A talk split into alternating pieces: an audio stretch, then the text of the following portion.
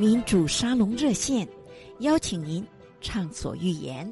自由亚洲电台在美国首都华盛顿，面向中国大陆听友开通的民主沙龙热线，邀请您在北京时间每个星期一晚上十点到十一点半之间，拨打我们的国际免费号码四零零八四二七七七五四零零八四二七七七六。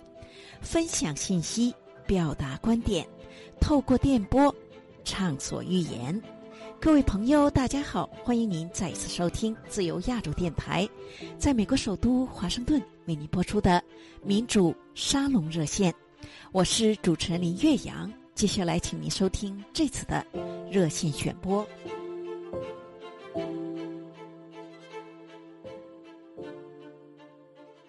民主沙龙热线。您好，是林岳阳。你好，听得见吗？嗯，可以，可以。这位先生，欢迎。因为我现在比较关注台湾的政治活动嘛，台湾的大选嘛，嗯，台湾的国会的议事活动嘛，所以我来讲一下啊。好。中国的什么全国人大会议的比较啊？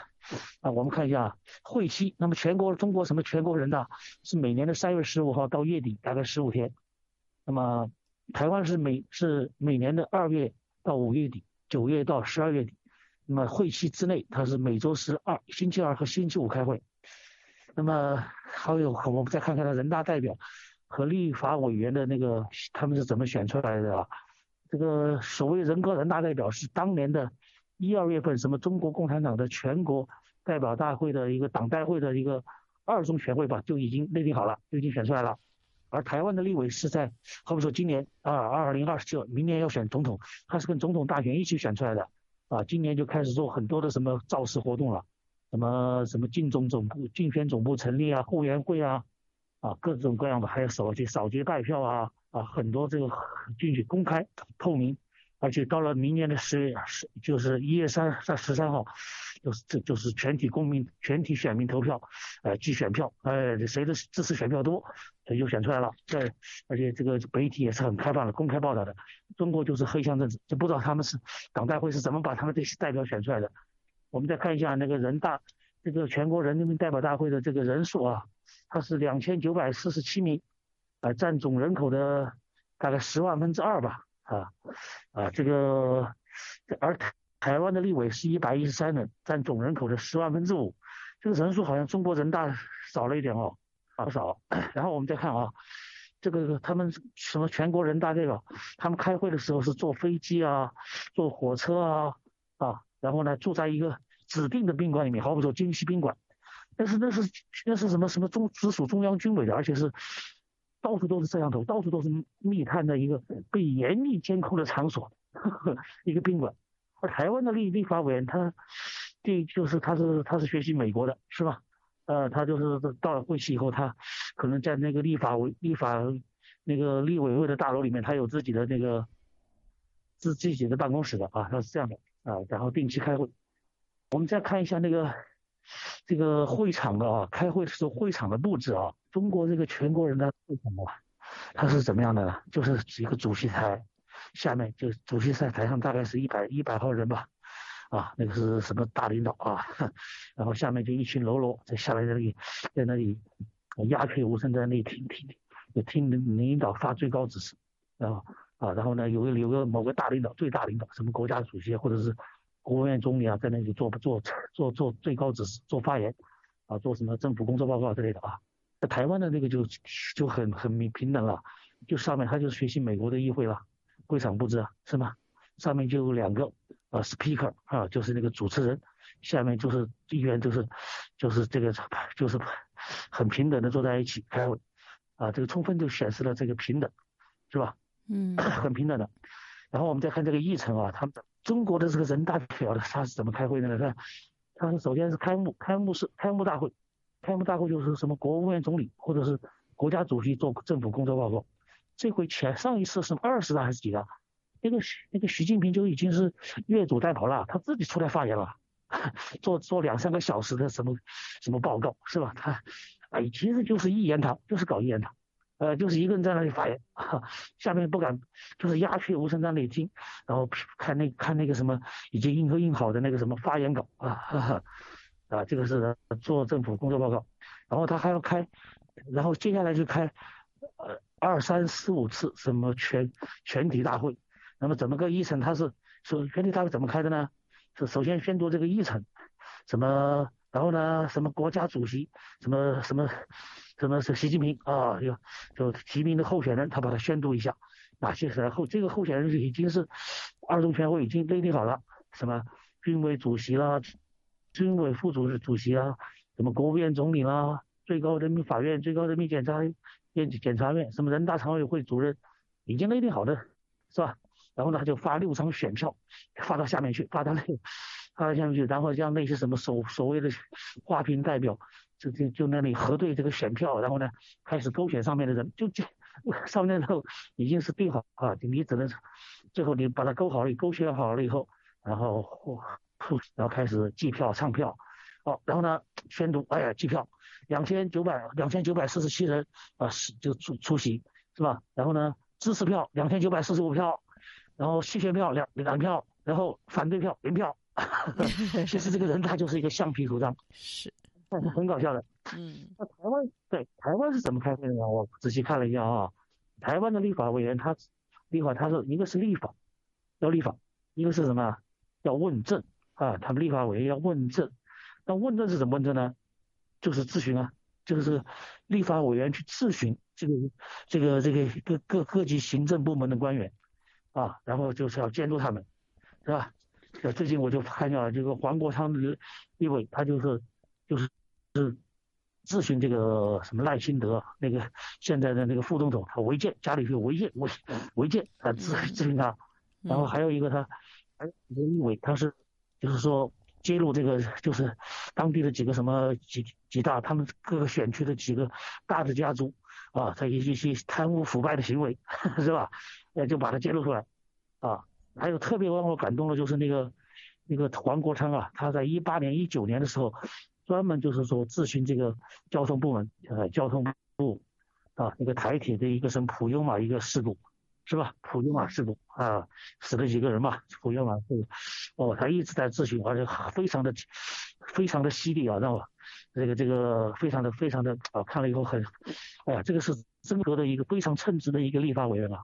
嗯。然后呢，还有一个工作就是就是立法嘛。他们立法怎么立的呢？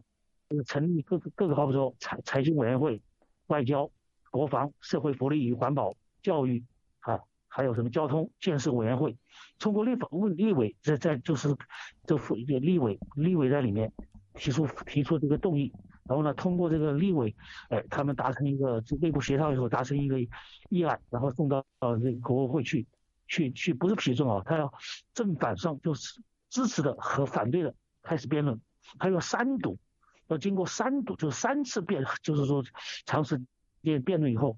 然后呢，如果是通，如果是支持人多了，那就开始投票表决嘛。表决好了以后，哎，有了有了支持票，支持票多了，占多数了，那就这个法案就通过了。如果是反对的多了，那就通不过，是吧？三堵要三堵。嗯。那么它这主要就是解决，好比说民生的问题啊，好比说这个我现在这个台湾的这个因为人口老龄化呀、少子化呀，嗯，是吧？那么怎么解决这个劳动短缺的问题？怎么来引进这个移工啊？嗯，好比说这个年轻人这个这个工薪的问题怎么解决啊？是吧？还有怎么样提高农民的收入啊？行政法案，对吧？呃，这个是 我看了以后，我觉得这才是治理国家的一个一个一个办法，才能够治理好国家。这个中国的人大代表，我我特意观察一下，他只有一个人大常委会，他没有什么什么什么专门的那专业机构、专业的委员会，没有的。我不知道他他们他们是怎么，反正他就是个橡皮图章，就是黑箱政治。我们老百姓，您谈到中国人大，那么中国的老百姓最熟悉的可能就是这个申纪兰啊。申纪兰据说是他经常说投赞成票，投了好久。那么我在这个海外的媒体上看到一则消息说啊，二零零九年。呃，申纪兰在参加十一届全国人大二次会议，接受河南商报采访时表示：“我呃说他啊非常拥护共产党，当代表就是要听党的话。说他从来没有投过反对票，所以这个话呢引起了这个很多关注嘛。那么结果人们就发现啊，季申兰啊，在文革文化大革命期间赞成批斗中国国家主席刘少奇。”在文革结束之后呢，又赞成呃为刘少奇平反。所以这个也可以体现到啊，对，很搞笑的是吧？嗯，这些人大代表他本身看起来就没有办法为为他代表的老百姓服务，是吧？他们就是听共产党的话呗，永远听听听，就见风使舵呗。谁谁谁当了皇帝，谁你就他就不敢投反对票了，他也他就没有自己的主见，是吧？但那我不知道他们那个所谓的什么提案那些是什么，反正就是一堆一堆废纸。我就觉得他们这种大会就是就是共产党拿来做来来什么党为民做主。然后呢，开个这个人大会来来以来什么来秀民主的，来以示民主的，其实他一点的民主都没有，嗯，是吧？已经是内定好的一个一个互相操纵的一个内定一内定好的一个大会了，是不是啊？这个升级了，不是他还从曾经提过一个一个议案嘛？他说他说干脆我我的全国电视台都都都都都只有一个频道，就是中央电视台，嗯，CCTV 一每天人民群众看看看新闻联播就就可以就设一个频道就可以了。啊，太搞笑了吧！是是，这位先生很有意思，观察中国的这个。呃，政治体制的运作啊，因为中国的政治体制，现在很多老百姓都关注，认为中国很多问题源于这个体制问题。那么，呃，在我们结束这次谈话之前啊，您，我想请问您，您有否听到这个消息说，呃，在美国的这个英文媒体上报道啊，说是有消息传出来，从中国的高层传出来说是前外长秦刚啊，已经在夏天去世，消息传出来说，或者是自杀。或者是被酷刑，我听听，您有听说是吧？对对对对，我听陈峰讲的，已经已经要么酷酷刑受不了，酷刑自杀了，要么就是被打毒针打死，搞不清楚，反正都是黑箱，你也搞不清楚他们到底怎么死的，反正反正是叫什么叫做凶多吉少吧。基本上还有几个什么战略火箭军的，什么战略支援部队的那几个高层，都十个，好像什么魏凤和什么李玉涛都已经。已经被干掉了。有一则分析说，秦刚是因为呃，他成为了军队里面啊。有的人把他列为这个王储，他是这样说，实际上就是习近平的这个接班人的这个人选之一，意思就是习近平之后领导人的这个人选之一，所以使得习秦刚遭到这个惹上这个麻烦。你有听到这方面的消息吗？呃，我我这个倒不知道，反正我就你听说他如果他是这个这这个草包的接班人的话，那是非常危险的一件事情，前前车之鉴嘛。是吧？那个林彪啊，不就这样这个玩玩玩玩的吗？是吧？林彪还写在党纲里面去了。嗯，他不也死了吗？如果是这，如果真的是这样的话，那那惹来杀身之祸了。海外有很多媒体说，中国现在像这个外交部的高层的这个外交部长啊，这些都忽然说失踪就失踪了，所以大家觉得好像中国政府啊，这个在执政方面。有一点像这个黑帮一样执政方式。那么，在国内的老百姓当中，是否有类似的一些议论呢？反正我自个人认为，共产党本来就是个黑帮吧，就是流氓加土匪三合一的黑帮组织嘛。嗯，是不是？那老百姓当中也是有这样的，也也是有类似的一些这个议论，是吧？听见过，对对对对，我听见过，也有一点一些议论。反正那就是，哎，反正很多有些人把就把共产党已经看透了嘛。就这么回事嘛，所以说什么李克强，啊，不过就死个共产党而已嘛，有什么了不起的嘛？有什有什么好这么这么心情沉重啊？还要去悼念啊什么的，用不着嘛，就就死就死了呗，对不对？嗯，那么这位先生非常有意思的各方面的观点啊，我们今天先谈到这里，欢迎您下星期有时间，呃，继续打来，谢谢您，好，再见。好的，再见。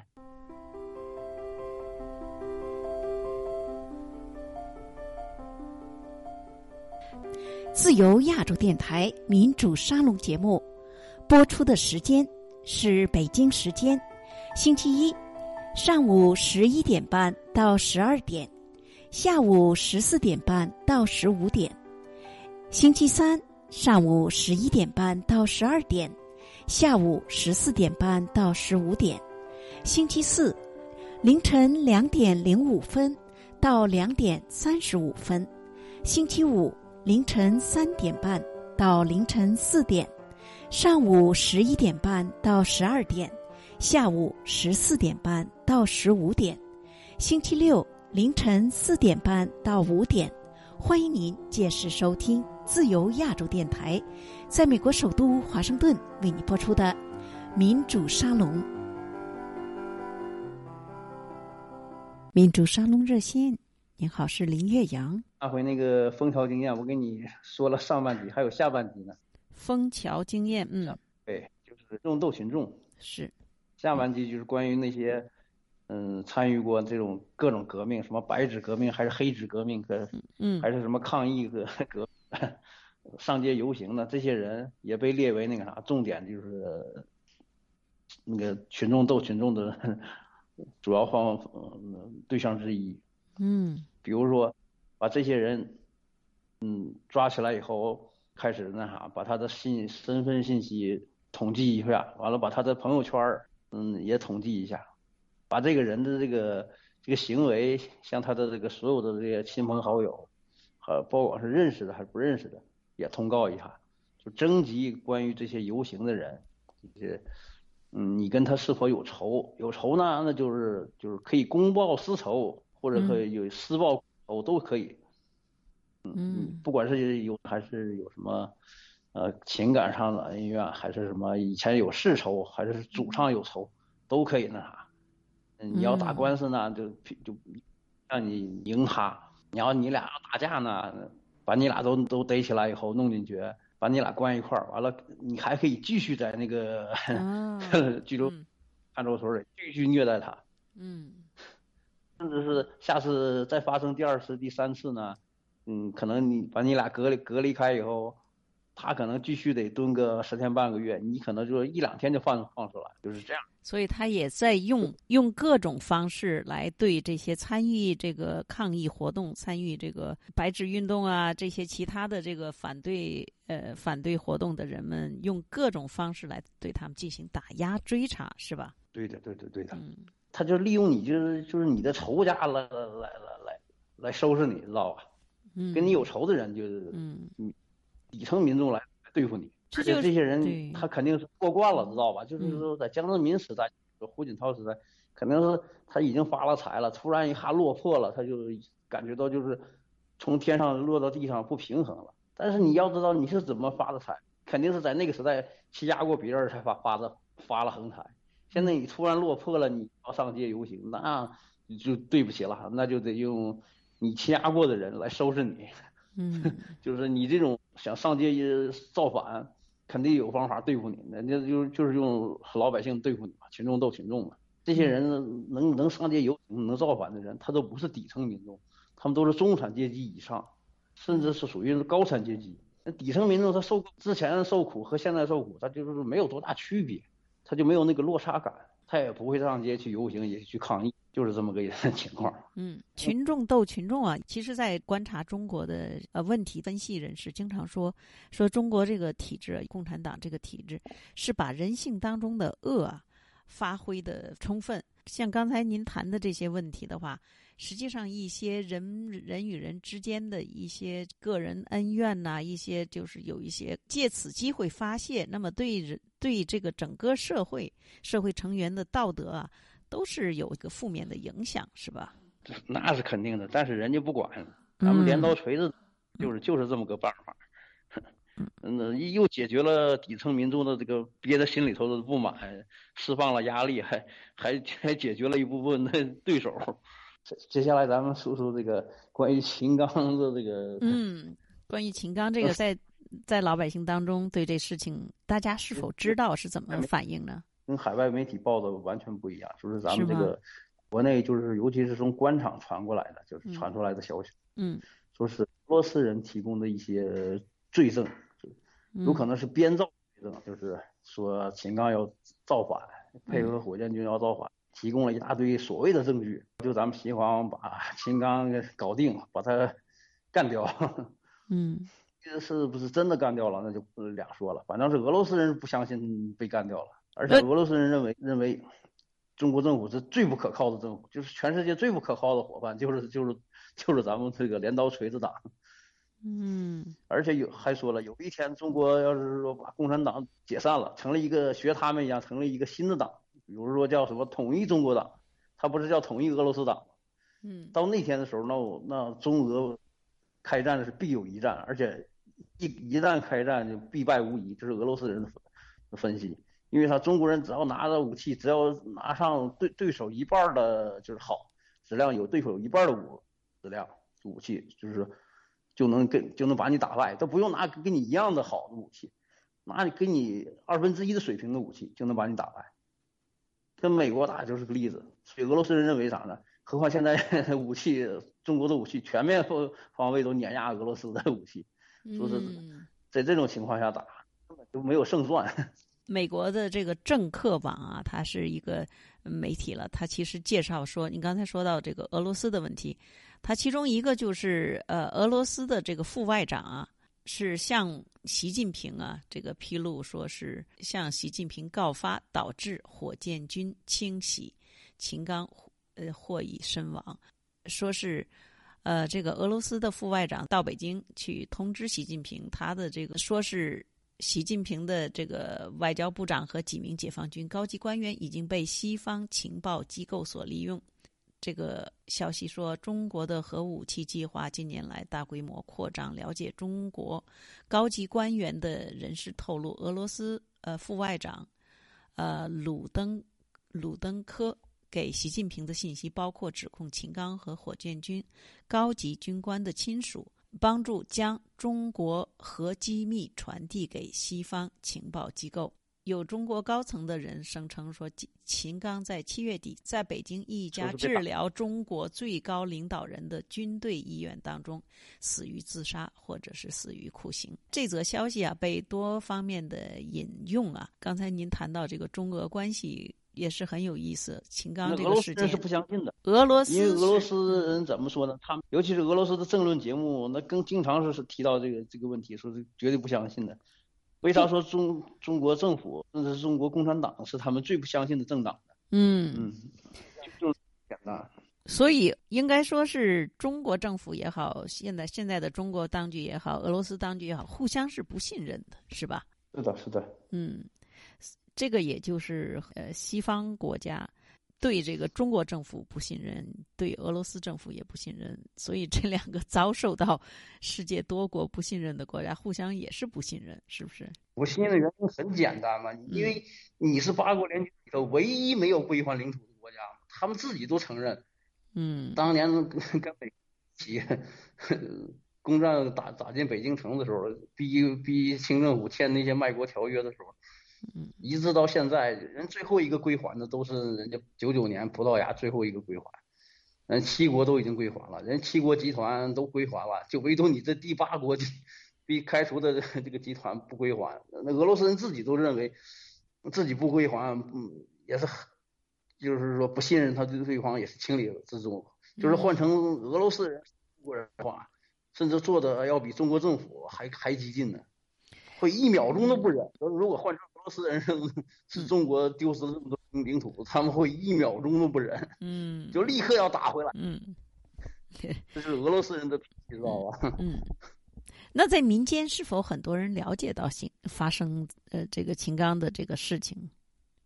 我相信在中国的官媒上是不报道这方面事情的，是吧？不，秦刚的罪远不如这些，就是说这个这个宣传部，就是说网，尤其是网信办的这些。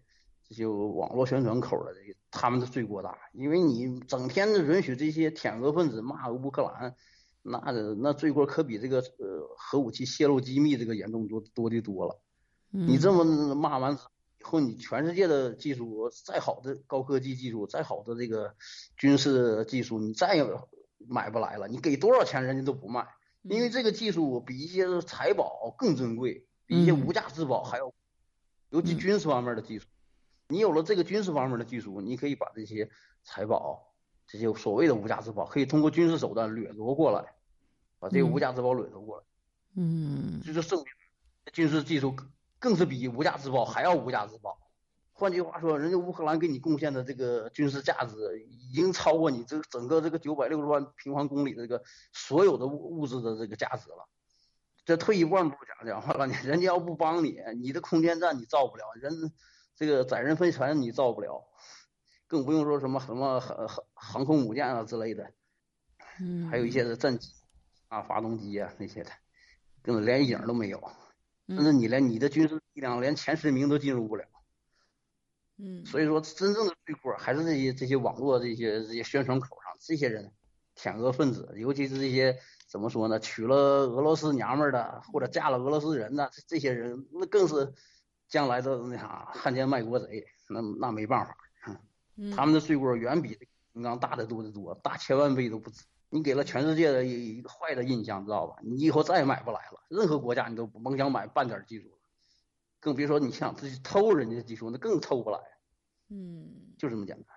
嗯，下面咱们说说这个这个国家对这个监控这方面，哎，特别奇葩，就是民用的监控，比如说老百姓自己安个监控，对着马路照的摄像头，嗯如果你要是，嗯，你这个摄像头要是欠费了或者有故障什么的，人家公安过来一调，哦哎，有故障，嗯或者是欠费，或者是什么，你欠费停电了，哎，嗯这人家就要处罚你。你说怪不怪？人家没安的反而不受不受处罚，你安了的你不维护，你要处罚你，我给你开罚单。就是说你自己家安了一个摄像头，那么如果这摄像头出了故障的话，遭也会遭到这个公安机关的这个呃处罚，就是像这个罚单一样。对对对对，他他还不给你开正式罚单，最多给你开个收据，甚至收据都不给你开。嗯，就是要求你交交罚款是吧？他的意思就是说啊，你既然已经安了，你就得维护好，将来有有什么问题，人去你家小调录像什么的能调出来。操，你不维护啊他就那他是怎么样了解到？也是平平常的时候出去看到的，是吧？因为并不是所有的人在家里安了这个摄像头之后有，需要调一下，进去一访问，说是这个摄像头好久那个没充电费了。你说嗯就是这外人的主人 没充电费，没维护好，这是对个人生活的一种干涉，是吧？因无理为传唤。谁让你安了呢？你安了就要负对你这个头负责任。退一万步来讲，你想连连大凉山那种穷地方，你那个厨房卫生被子不叠，蹲着吃饭都要罚款，这就不这这你摄像头不维护，这就属于小菜一碟了，那就就很正常了，嗯。对不对？是，所以这个是真的是吧？就是说蹲着吃饭，这个好像是现在要不文明嘛，对，说就是是不好看嘛。这是很匪夷所思的事情，是吧？那你打扫的不立正，家里头乱糟糟的，脏乱差，像印度那那那种的，嗯，要罚款。你说这这种款都能罚，何况你这摄像头了，那就更不在话下了。是。那现在这个像这个看起来，在老百姓当中也都觉得是笑话了，是吧？政府管，也不算是笑话，嗯，毕竟这事儿是是是是是事实。那就是说老百姓对这个对这样的这个规定，他是怎么样个反应呢？是你蹲着吃饭，呃，也也不行。那是不是觉得这个政府管的太多了？嗯，管的太多是一码事儿，关键是啥呢？是，嗯，人家没事干嘛，你该管人家就就要管一管嘛，就希望你弄得立正点儿，也给这个地方有个好的形象，就招商引资啊什么的，让让人觉得看着你这个地方有有前途，别看起来脏乱差，吸引不了外外商。所以管这么多的话，在民间还是有一定的这个老百姓，还不是说百分之百的反感，有的人也觉得还可以，是吗？怎么说呢？有洁癖的人，反正都赞成这个政府的这个做法。如果被发现蹲着吃饭怎么办呢？是否是罚款呢，还是怎么样呢？那肯定就是开罚款呗，但是能持续多久那就不清楚了。但是这个摄像头这个问题，那肯定是估计要长期要要要罚下去的。嗯，你要不维护，那有人有人有人遭受到罚款吗？罚多少款呢这？个整个社会的监控知道吧？你影响的不是一星半点儿，可比那个蹲着吃饭不叠被子、不不洗那个不清理这个厨房这个卫生可严重的多得多。嗯，好，呃，很有意思的议题，这位先生，呃，谢谢您的电话啊、欢迎您下星期有时间继续打来。我们今天先谈到这里，谢谢您，好，再见。刚才是这次的民主沙龙热线选播，自由亚洲电台在美国首都华盛顿面向中国大陆朋友开通的民主沙龙热线，邀请您在北京时间每个星期一晚上十点到十一点半之间，拨打我们的国际免费号码四零零八四二七七七五四零零八四二七七七六，互动信息，分享观点。这次的节目到这里就进入尾声了，感谢您的收听，我是主持人明岳阳，再会。